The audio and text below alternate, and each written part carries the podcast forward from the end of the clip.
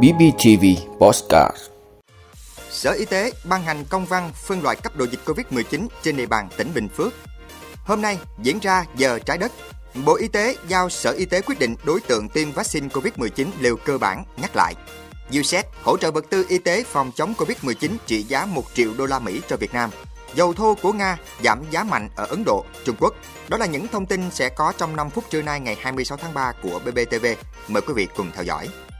Thưa quý vị, Sở Y tế vừa ban hành công văn hỏa tốc 1030 phân loại cấp độ dịch COVID-19 trên địa bàn tỉnh Bình Phước kể từ ngày 26 tháng 3 năm 2022. Theo đó, tỉnh Bình Phước hiện đang có nguy cơ dịch ở cấp độ 3, vùng cam nguy cơ cao. Với cấp huyện, có 1 trên 11 địa phương có nguy cơ dịch ở cấp độ 2, vùng vàng, nguy cơ trung bình là huyện Chân Thành. 5 trên 11 địa phương có nguy cơ dịch ở cấp độ 3, gồm thị xã Bình Long và 4 huyện Bù Gia Mập, Lộc Ninh, Hớn Quảng, Đồng Phú.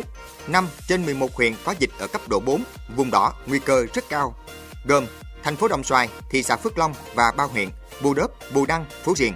Cấp xã có 5 trên 111 xã có nguy cơ dịch ở cấp độ 1, vùng xanh nguy cơ thấp, 14 xã có nguy cơ dịch ở cấp độ 2, 37 xã đang có nguy cơ dịch ở cấp độ 3 và 55 xã có nguy cơ dịch ở cấp độ 4. Sở Y tế đề nghị các sở ban ngành đoàn thể tỉnh, ủy ban nhân dân các huyện thị xã thành phố triển khai các hoạt động phòng chống dịch phù hợp với mức độ nguy cơ về dịch bệnh của từng xã phường thị trấn theo quy định.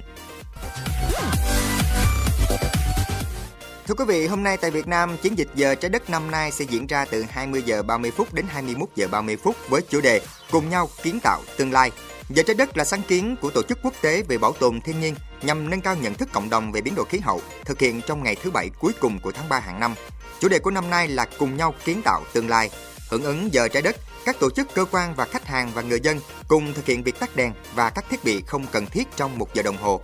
Năm 2021, sau một giờ tắt đèn hưởng ứng chiến dịch giờ trái đất, cả nước đã tiết kiệm được sản lượng điện là 353.000 kWh, tương đương khoảng 658,1 triệu đồng. Thưa quý vị, Thứ trưởng Bộ Y tế Nguyễn Trường Sơn vừa ký văn bản số 1506 gửi các đơn vị liên quan về việc tiêm vaccine COVID-19 liều cơ bản và nhắc lại. Bộ Y tế đề nghị Sở Y tế các tỉnh thành tham mưu Chủ tịch Ủy ban Nhân dân tỉnh quyết định đối tượng tiêm phù hợp với tình hình thực tiễn và yêu cầu phòng chống dịch trên địa bàn. Với Cục Y tế, Bộ Công an và Cục Quân y, Tổng cục Hậu cần, Bộ Quốc phòng tham mưu lãnh đạo bộ của đơn vị mình quyết định đối tượng tiêm phù hợp. Bộ yêu cầu các đơn vị cần xây dựng kế hoạch và chuẩn bị các điều kiện cần thiết để triển khai tiêm vaccine COVID-19, đảm bảo an toàn, hiệu quả, khoa học. Theo Bộ Y tế, người đã tiêm đủ liều cơ bản bằng vaccine mRNA, vaccine do Pfizer hoặc Moderna sản xuất, có thể tiêm liều nhắc lại bằng vaccine do AstraZeneca sản xuất. Thời gian tiêm tối thiểu là 3 tháng sau tiêm mũi cuối cùng của liều cơ bản. Theo hướng dẫn của các chuyên gia, nhóm người cao tuổi và có bệnh nền sẽ là nhóm đầu tiên nên tiêm mũi vaccine nhắc lại, mũi 4. Thưa quý vị, Cơ quan Phát triển Quốc tế Mỹ USAID và Quỹ Nhi đồng Liên Hiệp Quốc UNICEF tại Việt Nam vừa tổ chức bàn giao các trang thiết bị y tế và vật tư phục vụ tiêm vaccine trị giá 1 triệu đô la Mỹ cho Việt Nam để hỗ trợ công tác phòng chống dịch Covid-19. Các trang thiết bị và vật tư này do usaid tài trợ được cung cấp thông qua UNICEF trong giai đoạn từ tháng 11 năm 2021 đến tháng 2 năm 2022, bao gồm 2,5 triệu xi lanh, 125.000 khẩu trang N95 và 250 máy theo dõi bệnh nhân.